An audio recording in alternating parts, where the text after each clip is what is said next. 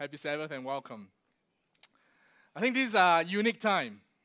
Uh, unique is maybe a very not strong enough of a word. It's a very, it's a time where it's stressful and, and tense, and uh, uh, and all of us are going through changes. And in fact, this week um, I was just chatting with my friends, uh, pastoral friends, like this whole period of time is challenging us and asking us what is church.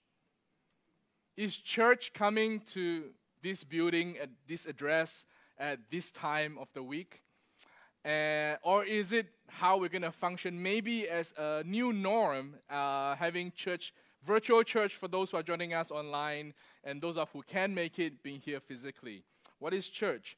And also, it challenges us to ask, uh, especially during this time, what is the Sabbath?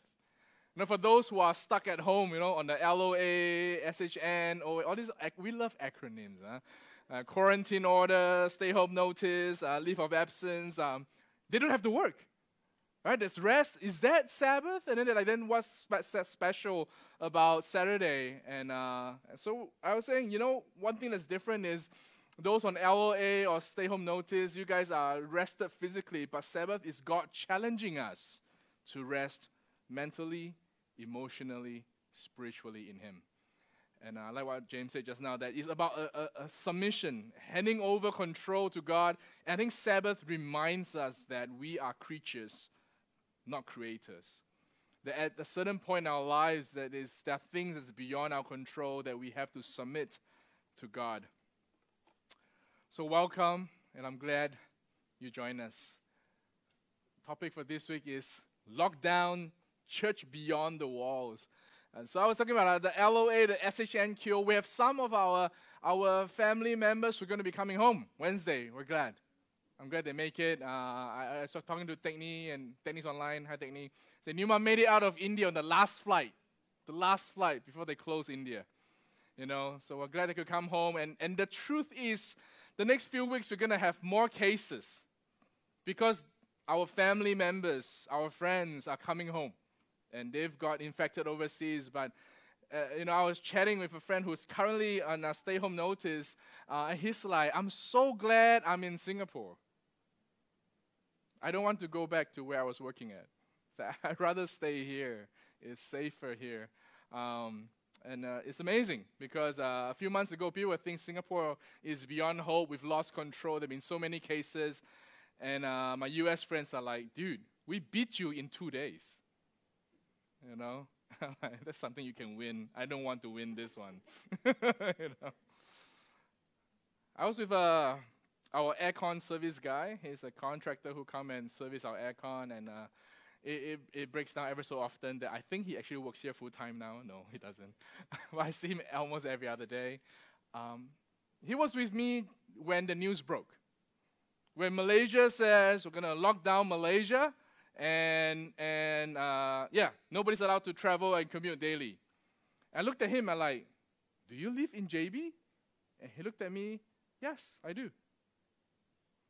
And the news just came out at that point, and he's like, I'm pre-, then he said, I'm pretty sure they're gonna say those who are working, who are in essential services, and the students will be exempted. Then the next piece of news came while he was still with me. I said, No, it just came out. You're not exempted.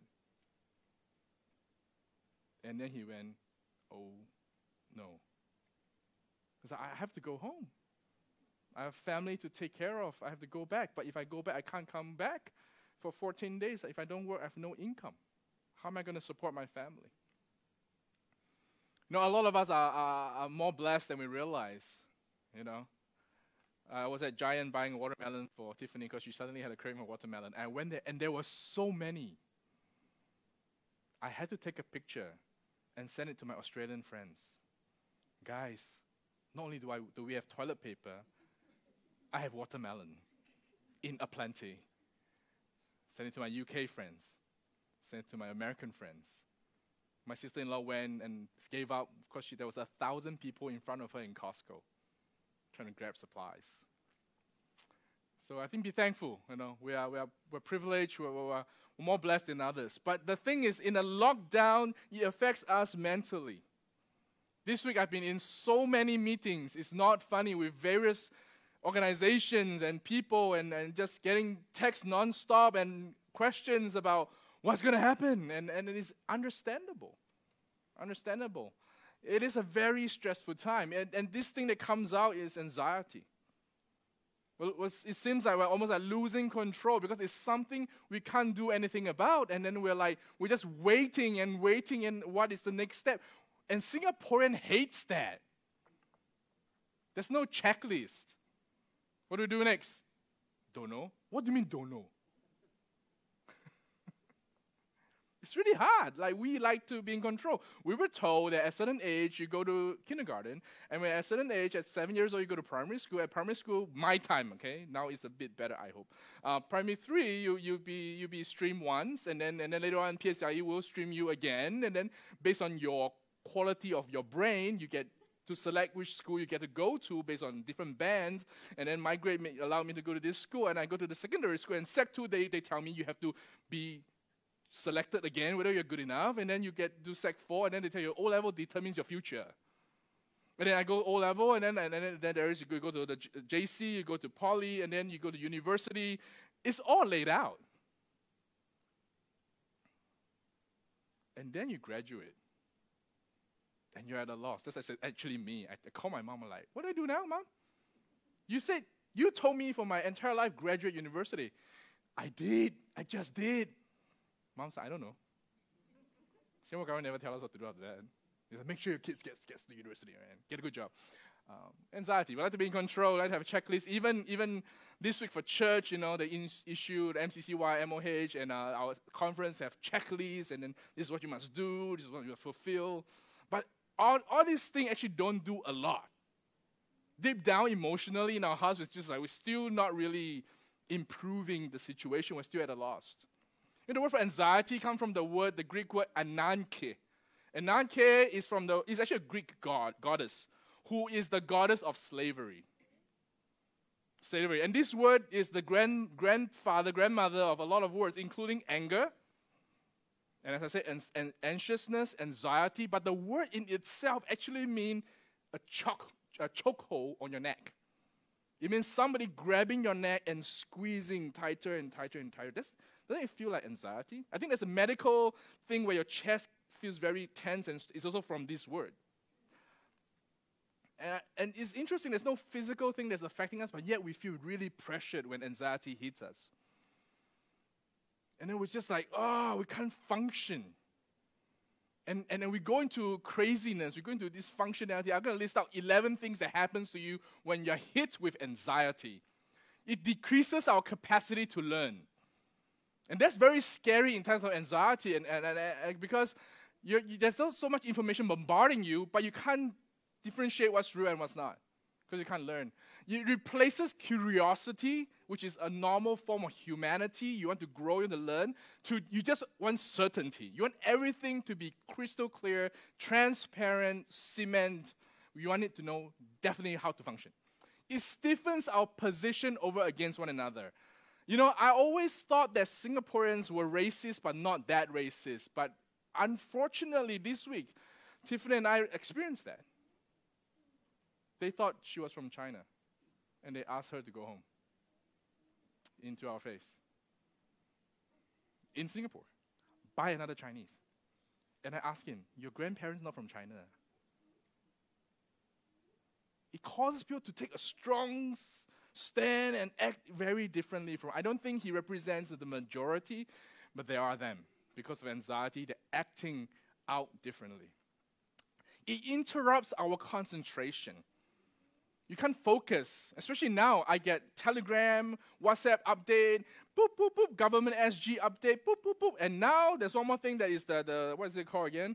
Uh, Trace Together. Please install it. It's really good. It saves and helps all of us. This app tells you whether there's somebody near you that has something really bad. And it warns you so you can run. nah, it's not that. But it's good. Please install it right? And it floods the nervous system so that we cannot hear what is said without distortion or cannot respond with clarity. You don't hear people anymore. You don't process things properly because you're anxious. You're caught up in anxiety. it simplifies ways of thinking. Everything becomes yes or no. do this or do that, option one or option two. There is no alternative, there's no creative solution. Open church or shut down church? We have church online. Lah. You know, my friends now are, are interesting. They got community groups. This is not in Singapore, it's in the US. Um, they have one person preaching to an empty room, and everybody gathers in the closest, biggest house available, and then the, the host turn on the TV, everybody watches, and then they have a discussion afterwards. That sounds pretty cool. So it's not about open church or closed church. It promotes a desire for quick fix. First cousin of what I just said. If you do this, it will be okay. Really? Let's grab all the toilet papers. They will last us for 65 years. Why do you need so many toilet paper? it arouses feelings of helplessness or self doubt. You're like, oh, I can't fix this. Oh, useless, helpless. I'm not sure about myself. It leads to an array of defensive behavior. Protect yourself, my way, me first. Do not consider others. I to speak to that a little bit. You know, a lot of young people who are on LOA, man, they're not on leave of absence. They're on LOP, leave of play. Everywhere. You know, I hear them. I was, I was, I was walking past McDonald's, and there's just so many people there, and they were talking. Yeah, I'm on LOA, and in my mind, like, why are you in McDonald's then? And then these other guys say, Yeah, we young people won't be infected. Even if we're infected, we'll be okay. At this point, I turn around and say, But old people like me will die from you. and they were shocked. It's true. Like, you take care of yourself, but what if you pass it to an older person who gets it and suffers and goes to hospital? Right? It leads to, uh, sorry, it diminishes flexibility in response to life's challenges. Like when things happen, when suddenly something changes, you don't know how to react. And, and, and for most of us, we just want to have instruction, right? Have the instruction, and you don't even process the instruction.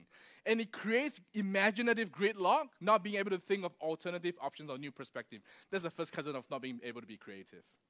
So anxiety causes our brain to function like that it causes us to go into this mode of existence where, where it's not healthy.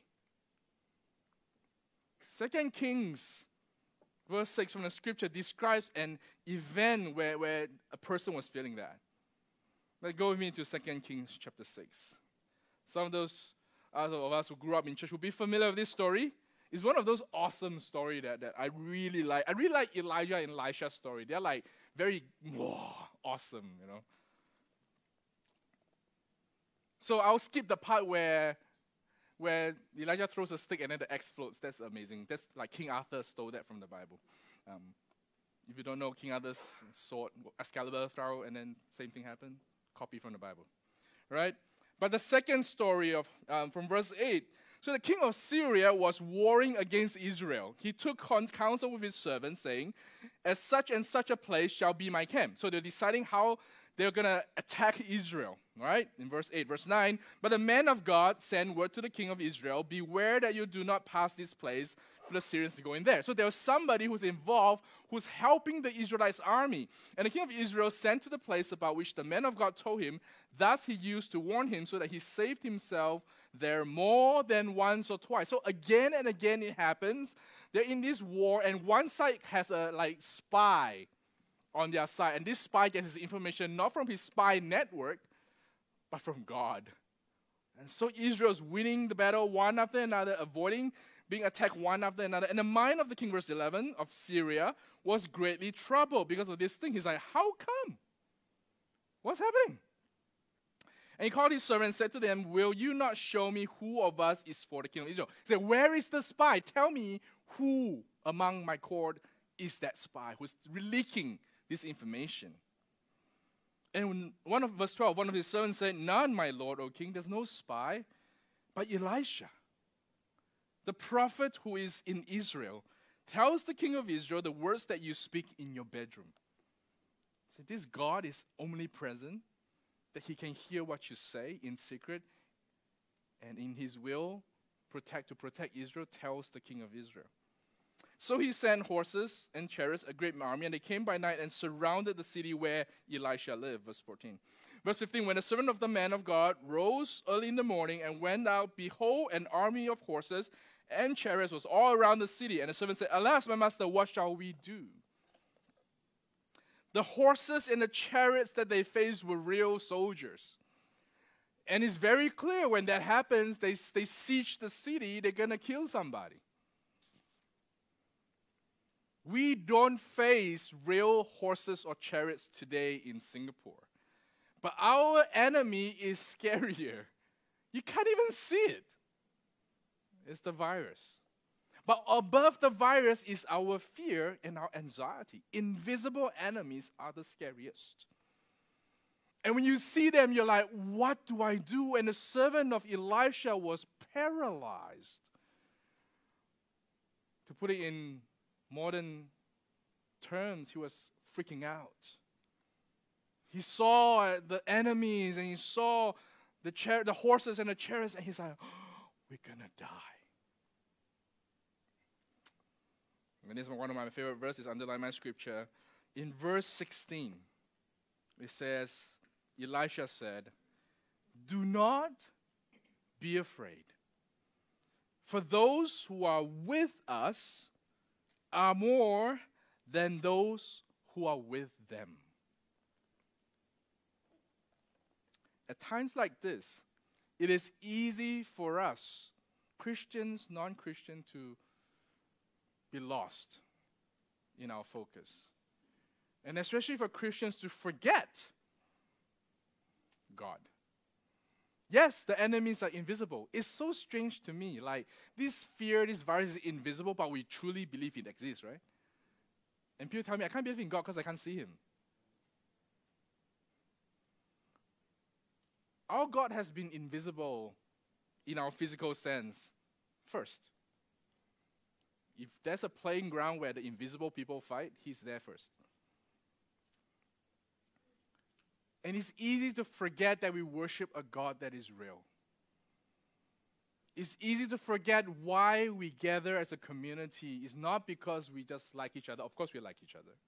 It's not just because we are friends. It's not just because of habits. It's because we're here to worship a God who lives and is still active in the church today. It is easy for us to be paralyzed by the fear of uncertainty. But God lives amongst uncertainty. Then Elisha prayed, verse 17, and said, Our scripture reading for today. O Lord, please open his eyes that he may see. So the Lord opened the eyes of the young man, and he saw. And behold, the mountain was full of horses and chariots of fire all around Elisha. Like, this is the same as Elisha's like fire from heaven moment, you know, like it's not that God is not there. It's not that God is not present in our troubles. God never said he'll take away the trouble. He never said you just remove it and keep your life smooth sailing. But he says, when you go through it, I'll be there and conquer it together.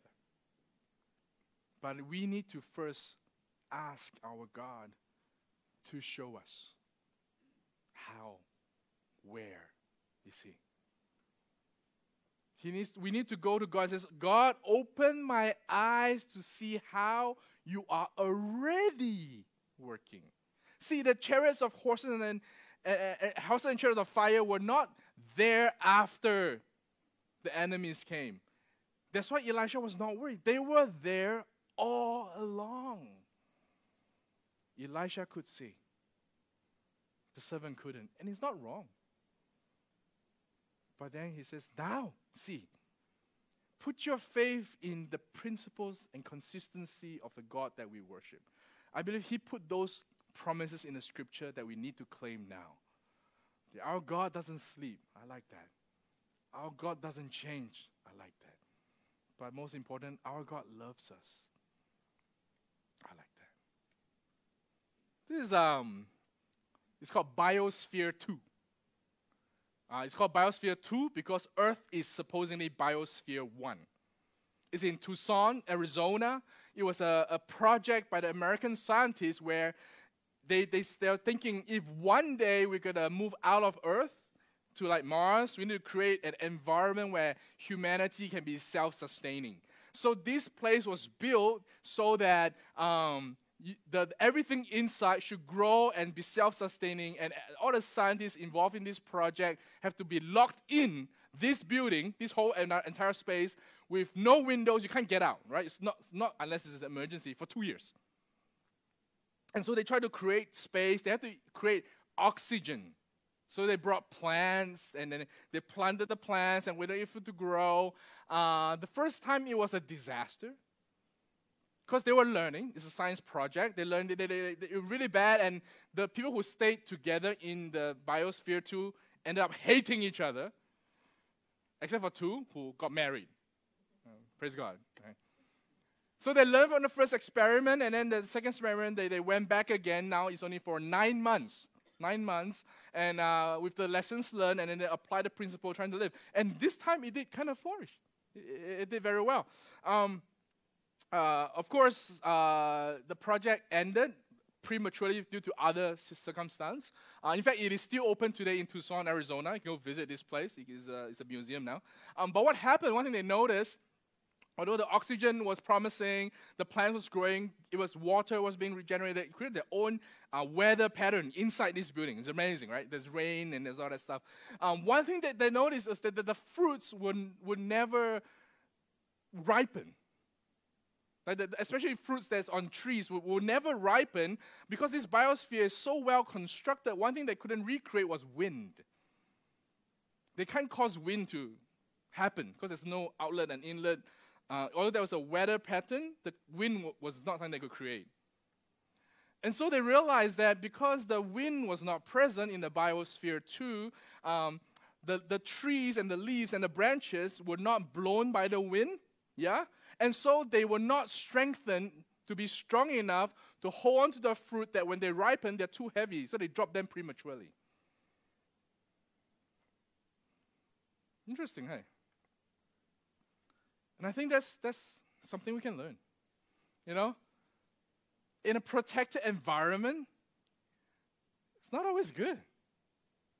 In fact, for the trees to be healthy and strong, for them to live up to their potential, and for the fruits to be able to be held on by the branches to full ripency, ripency is such a word, uh, uh, to be fully ripe, uh, they had to go through a period of time before the fruits came where the branches had to suffer being blown by the wind.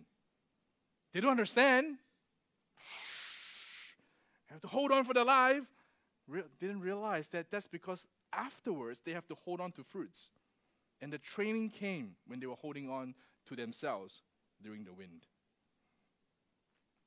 And the church is going through a tough time. We're going through a time where I think the winds are blowing strong. But I don't think this is the end. But I think it's preparing us for something. The, the solution, or no, the one way that people can deal with anxiety is this idea of differentiation. Differentiation. When, you, when you're in, in the midst of anxiety, when you don't know what to do, uh, uh, psychologists uh, uh suggest that you should look at this idea, being a differentiated person. Uh, what do they do? Differentiation is a process in which a person moves toward a more intentional and thoughtful way of life. So instead of functioning all from what they call the lower brain, it's just emotion and reacting and being afraid. Instead, go go up here and just think through things before you act. A less automatic way of functioning. A differentiated person thinks clearly. So they catch themselves before they act emotionally and go just react. They, they think clearly. They act not by circumstance, they're not reactive. They act by the principle they've pre decided. These are the principles that's going to guide me and my life and what I'm going to do. I'm going to act according to those principles. Come to know more about our own instinctive reactions. So know yourself. What triggers you? What causes you to react? What causes you to go to anxiety? Realize that, and when it happens, notice that. Learn to regulate these reactions. Don't just give in to the reaction. Regulate them. Realize, okay, I'm being triggered because this is my thing. I don't act out on it immediately. I think, what's my principle?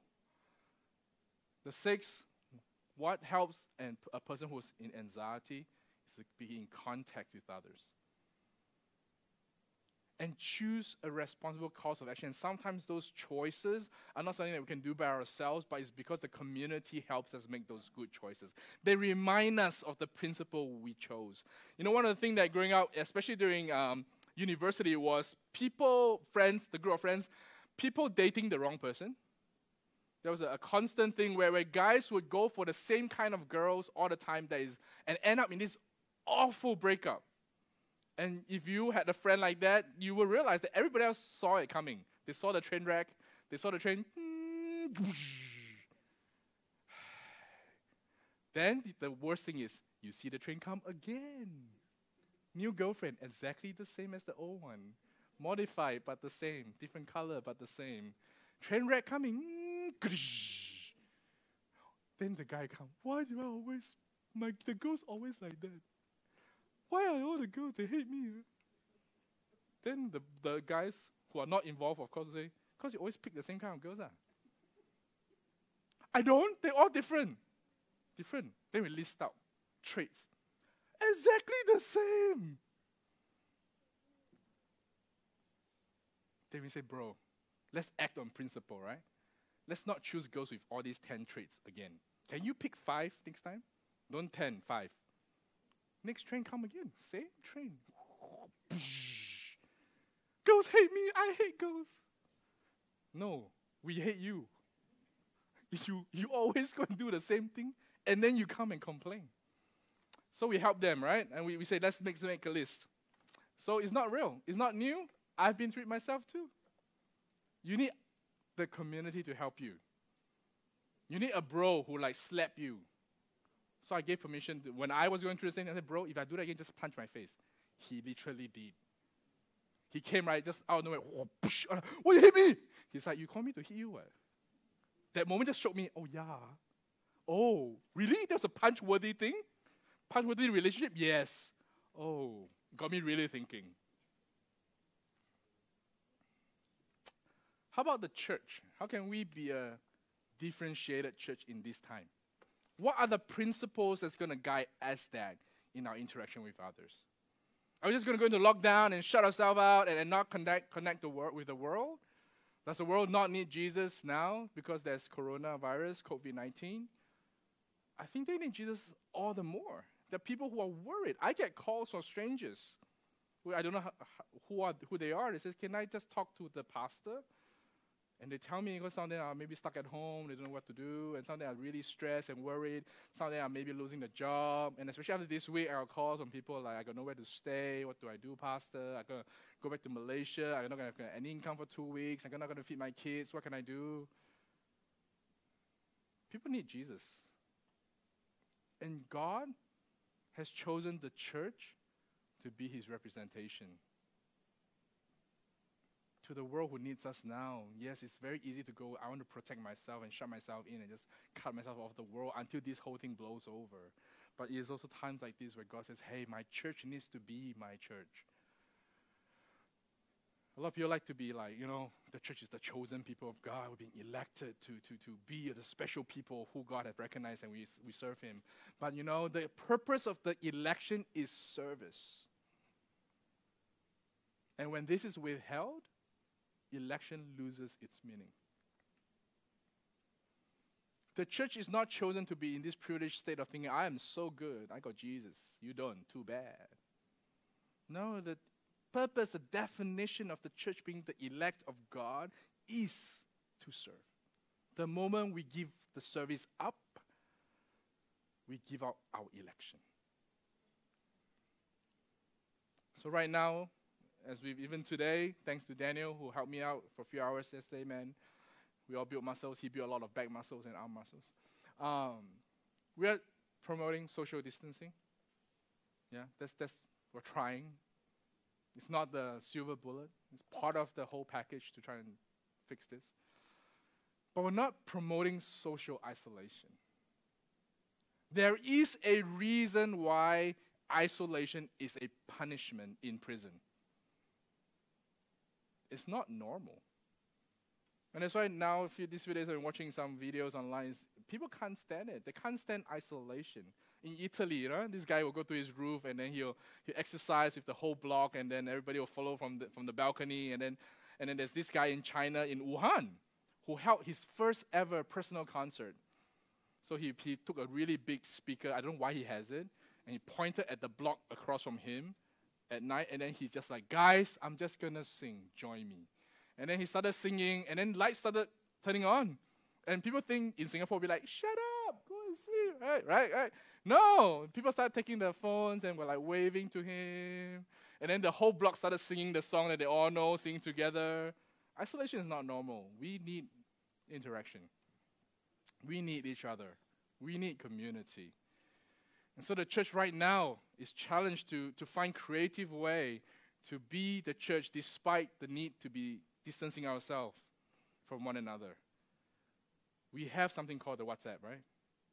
Is there somebody who just needs you to check up on them and say, How are you doing? Is there somebody who can you just give a call? Hey, how's it in the LOA? Or how is it like you know, commuting to work, and you know, how is it like that you can't spend time with your family? The frontline workers have to take a lot more risk than us. They face the risk firsthand, and then they worry about bringing that risk home to their family. And so, because of that, some of them have chosen to isolate themselves from interacting too much with the family. That's not fun. Maybe there's need some encouragement from us. Maybe there's someone who's stuck and have no food. Have yeah, and can't afford grab food every day, every meal, maybe you can bring food to these people who needs your help. Is there someone that the church needs to notice apart from just ourselves? Isaiah 52, verse 7 says, How beautiful upon the mountains are the feet of him who bring good news, who publishes peace, who bring good news of happiness, who publishes salvation, who says to Zion, your God reigns. I believe all your feet are very beautiful. The scriptures say beautiful feet are the ones who bring the, the, the gospel of peace and salvation to those. Peace is not the absence of problems. Peace is having knowing that our God exists in the midst of this craziness. And there's someone out there who you have influence over, you are connected to, who needs to hear that and needs you to be that voice. So, church, as we end today, go home and be the church. Don't just go home. Ask the Holy Spirit to challenge you, to remind you if is there anybody who today, if of any day, today, you need to connect with. May not even be in Singapore. Maybe someone in Italy. Maybe someone in China. Maybe someone in the United States somebody in, in, in, in, in Europe that is facing this, find someone in South Korea. They just need you to say, hey, how are you doing? Is there something I can pray for you? Is there something I can send to you? Is there a need that you have? Be the church because I know you are the church.